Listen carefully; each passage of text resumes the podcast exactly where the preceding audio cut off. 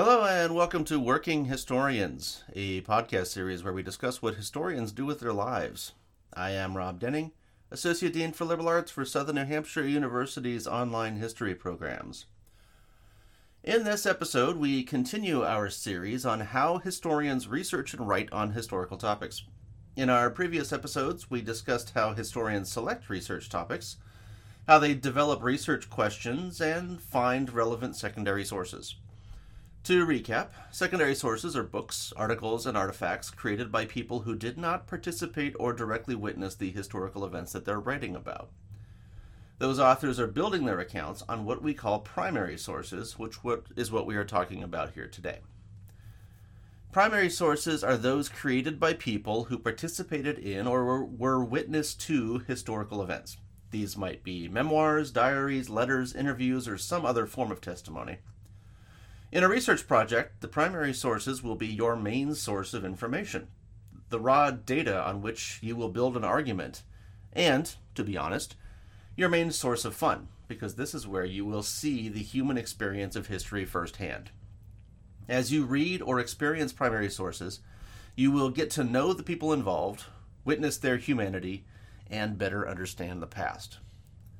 So, in this episode, my hand picked panel of historians will discuss different ways to search for relevant and useful primary sources, how to determine which primary sources might be more useful or important than others, and the historian's ethical responsibility to be familiar with as much of the primary source base as possible.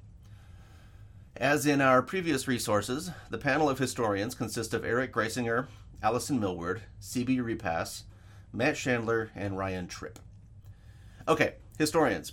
So we've found a topic, we've developed a research question to help guide our research on that topic, and we have found a bunch of secondary sources to help establish the context and assess the current state of the literature on this topic.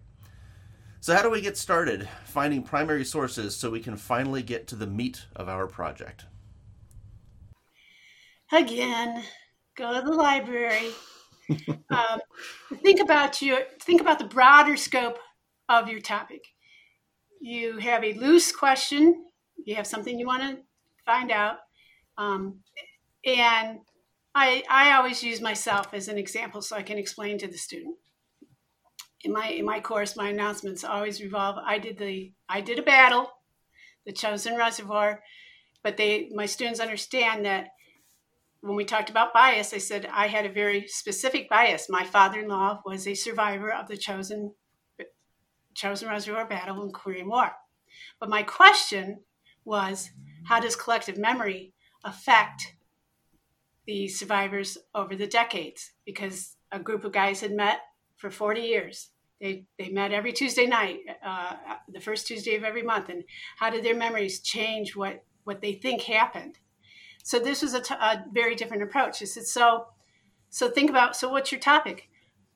We got to find the primary evidence so let's start at the very, very beginning. Here's your event. What do you, where are you going to find this stuff? Newspapers, archives. I spent days in the Marine Corps archives um, working on interviews taken in the field right at as they as they they didn't retreat as they withdrew from this battle. You know what what were they saying, so that I could then compare it 50 years later. So this is what they need to determine the base the very the very broad base to find out the primary sources at the time of the event. Newspapers diaries um, letters uh, was there video then? Are there videos to be found? Um, and again let's use that library source.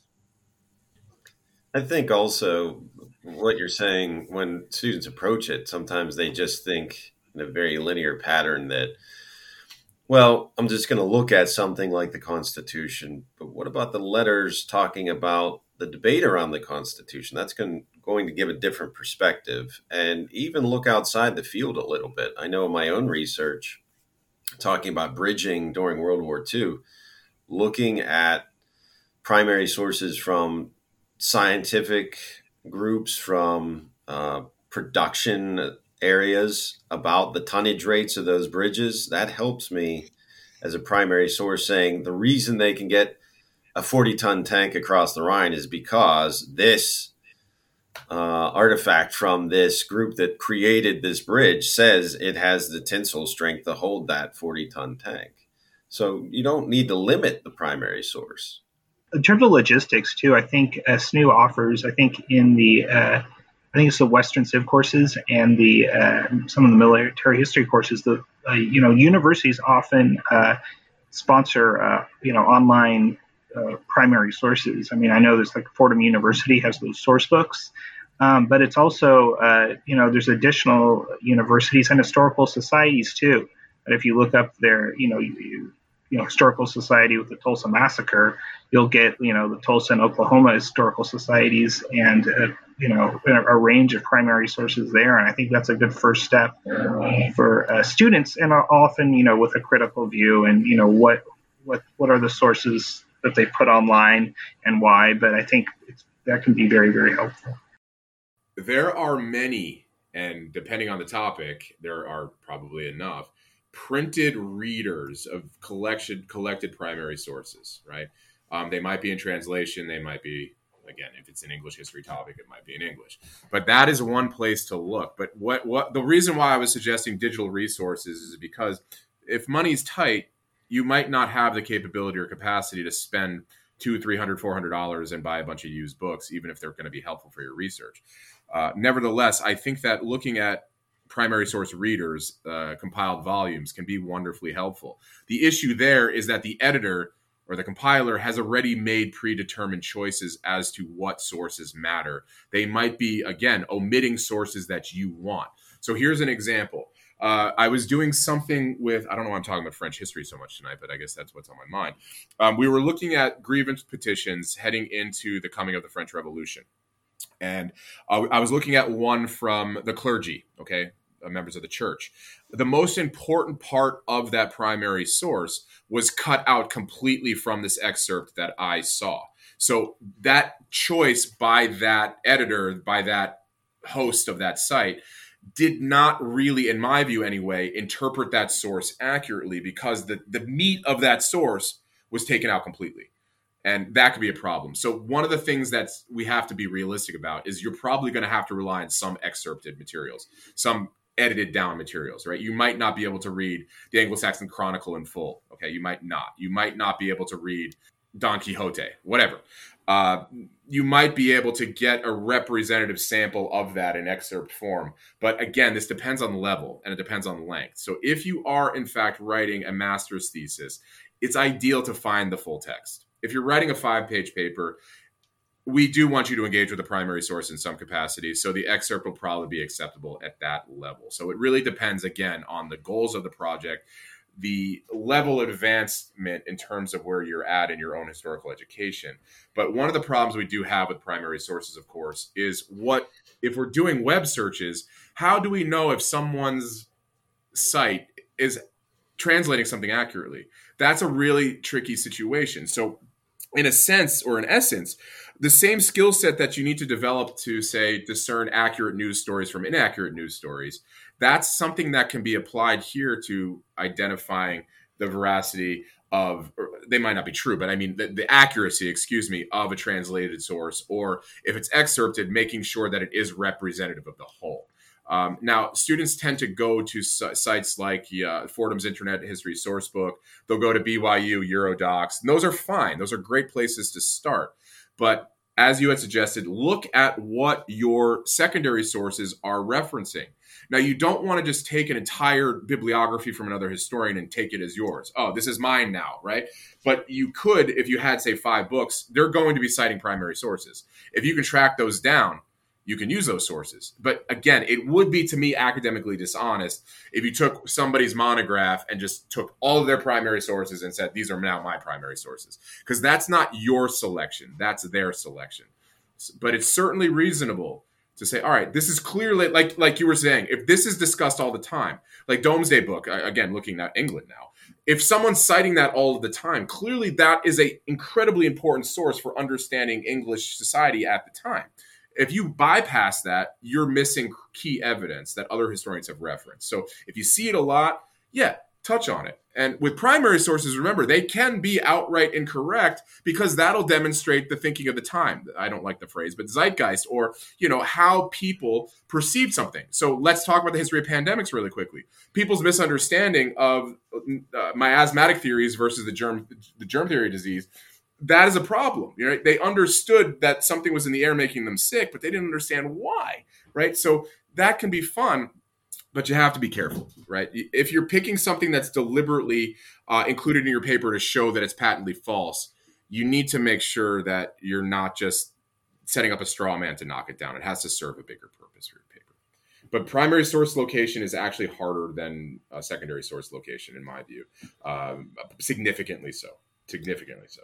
It is because it's scattered all over exactly. the world. Um, yeah and that's where it gets difficult for students when it comes to looking for primary sources is that a lot of times you're going to be doing archival research right. and i deliberately avoided archival research because I, I, you know you might not have the ability as a ba student to go travel to um, nicaragua for to, to visit some archive right? and as but, a and as a ba student yeah but i'm gonna i'm gonna push onward to grad school and beyond the professional historian is going to be ethically responsible for finding all available primary sources on a topic, not just the ones that are digitized, right. not just the ones that are available in the US. They're the ones that are going to be everywhere. And the problem, of course, is that of all of the primary sources in the world, only a tiny percentage of those have been digitized and are available through a Google search. The vast majority of documents are on paper somewhere in a in a in a in a drawer in you know in the basement of some government building somewhere. And it is the responsibility to go find all of those documents. Now to start the process you mentioned this a, uh, a little bit but um, again once you're I, I, tend to use the existing secondary sources to help me to identify where are the archives i want to go i mean i'm not going to be too I, I may be I may be looking for specific documents that that that you know historians are mentioning in their footnotes and all that. But my goal is more to get a sense of where are the sources located so that I can start planning trips to do the, to do the research on these things because I have no idea what archives exist out there. And so it's perfectly legit to build on the work of, of your predecessors. And if your predecessors have found archives in various places, use those as your starting point. Now those your those predecessors may not know all of the all of the archives either, which is why you're going to start looking at all of those books again that we that we talked about when we were talking about secondary sources. Start mining the footnotes and the bibliographies of all those books that you looked at for secondary sources to figure out where did they go to find primary sources.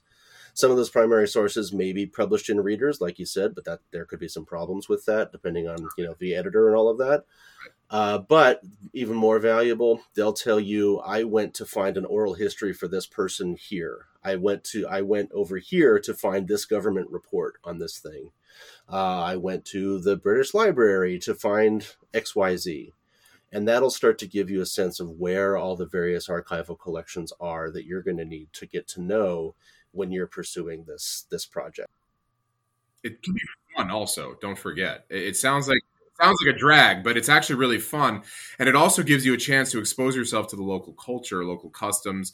You'll get a sense of what it is like in that place. Even if it's say you're you're you know in the Midwest and you're from the East Coast, that's going to give you a sense of what it's like to be there and that's going to also color in your mind what it was like when you're writing right? So it does actually help to visit these places, to smell the air. I know the air wouldn't smell the same today as it did then, but feel what it's like to be there. Because places, I know this sounds a little silly, but some places have an essence or a feeling. Now, I'm not saying talking about spirits or anything like that. I'm just saying, you know, if you're in um, Berlin, it feels like Berlin, right? If you're in Manhattan, it feels like Manhattan. And not going to those places, you're losing out on some of the experience that could contribute to your deeper understanding of that topic. And it could also help you understand what the primary source actor is talking about. Let's say they mention a river, right? And you actually see that river. It might not be mind blowingly transformative, but you can then say, yes, I did see the Ganges River. Okay. I saw it. I understand now, right?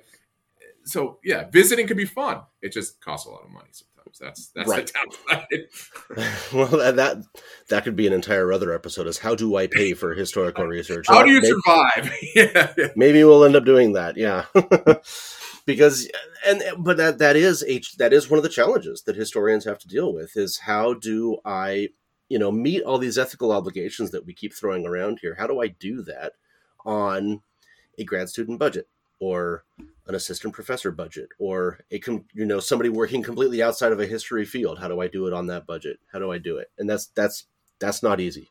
Um, but that's not a question we have to answer right now so we won't need to worry about that. And I think on top of that too, I think um, I don't think this is necessarily for the upper level students or the capstone students, but I do think sometimes, you know, students just starting out with history underestimate non-written primary sources. I think sometimes they're afraid to interpret artifacts. Right? Yeah, exactly. Art, art is definitely photography, right?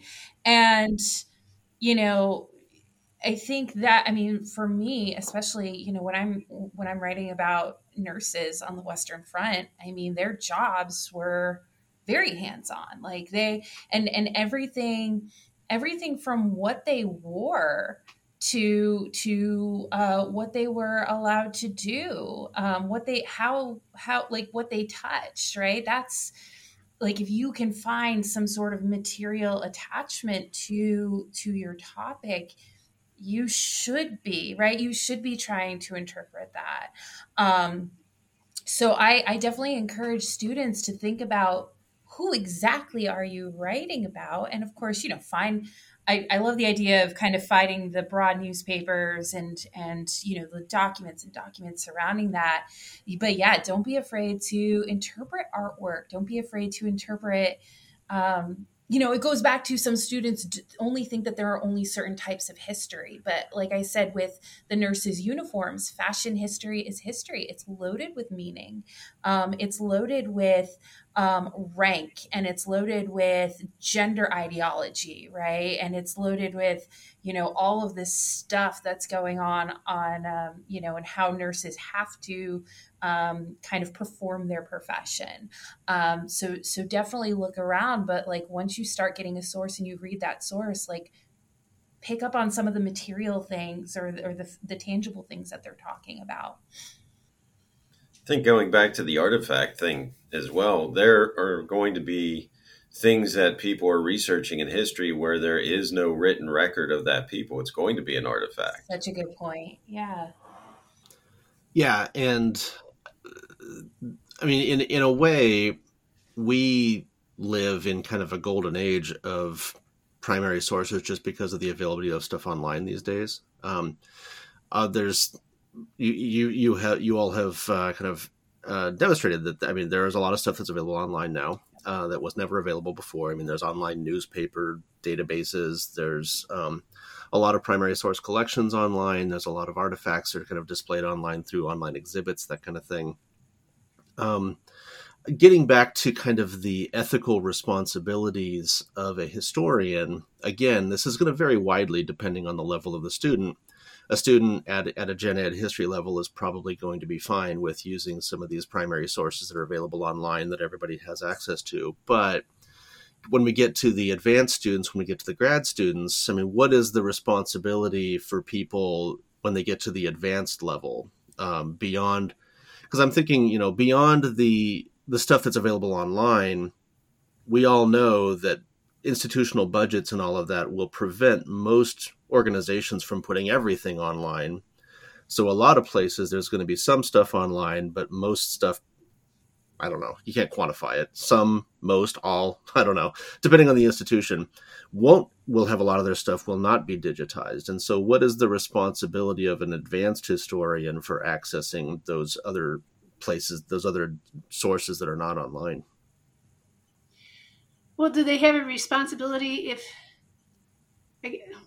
I'm not sure how to form this question, but uh, I think it plays into you had a question about how much is too much, how much is too little.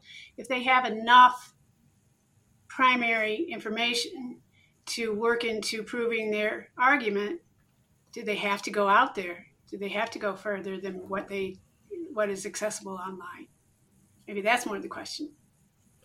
Yeah, that, that's kind of the core of it. Is and again, the answer to that will probably depend on the level of the student. But you know, if you've got a PhD student who's working on a dissertation, and they know that there's an offline collection somewhere in I don't know Des Moines, Iowa, do I have to go there? The ethical response, you know, the ethical responsibility for yeah for a you know an undergrad freshman student, probably not. We're not going to make you do a research trip to go to this place because you, you know it's probably it may not be useful to you. But, you know, if you're writing, if you're claiming to be the expert who's writing the monograph on this topic, you probably are going to have to go. You're probably going to to go to Des Moines and see what's there. Even if you don't end up using it, you're still going to need to know what's there because, again, you don't want to run into the problem where you publish a book and then someone comes back and says, hey, you know, there's this collection of documents over here that completely refutes what you're saying. so, the, so again, it kind of gets to what is the level of the of the student. Um, an advanced student is going to have to go do that stuff. It's kind of kind of like with the historiography. You're going to have to go read the 500 books on it. For primary sources, you're going to do the same thing. You're going to have to go out and find all of the relevant primary sources within reason. I mean, you're we're not going to you don't have to necessarily scour the every archive on the planet, obviously, but within reason, you're going to have to find all of the relevant material and incorporate it into your project. Now, whether you cite it directly or whether it just goes into your bibliography as something that you looked at and then discarded, that's that's who knows. But it's still kind of the responsibility to go find that stuff, even if it's not available online. And a surfeit of the material that you find too should be organized and uh, you know degrees of significance and pertinence to your research question come up. But then uh, you know even documents or you know material culture or what have you that, that you don't at first deem relevant can later on become very very important. And of course cite everything along the way. This is this isn't yes. i think this is kind of peripheral but of very, but of, of absolute importance. Everything. Because we all have probably had this situation. I certainly had it in in my ma thesis and my phd dissertation I know I read something and this would be perfect to insert in this spot, but I just cannot find that newspaper article where it mentioned it or whatever. And so I just can't use it because I didn't, because it's something I forgot to cite it or I did it wrong or whatever the case may be. And so make sure you take solid notes on everything that you look at so you can go find it later. Because like Ryan said, you may, it may not seem important now, but when you get into the middle of writing it may, that may be your smoking gun and you didn't realize it at the time but oh boy, I wish I had that right now. And if you didn't track your or you didn't note it correctly, you could be in some serious trouble. Another trick too would be, and, and I did this in my doctoral work, was to create subfolders for your citations. So you know when you get into your chapters where that's going to go. Yeah, there's a lot of people who use citation apps uh, like Zotero, I think is one of them, and EndNotes, I think is one is one of them.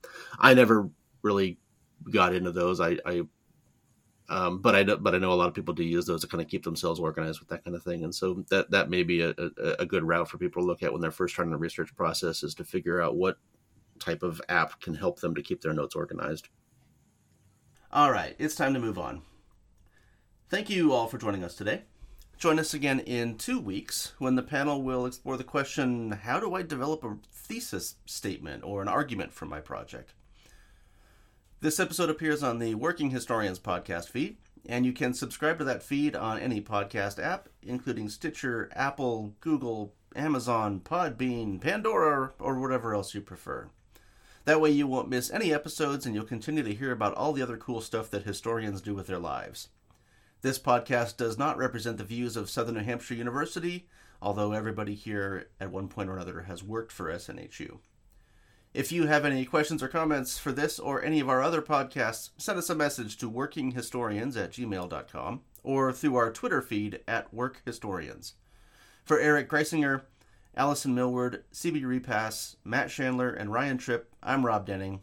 And if you really want to blow your mind, consider how historians of the future will have to wade through all of the primary sources that each of us creates today through social media posts, text messages, and emails. The poor historian who has to dig through Twitter. Ugh.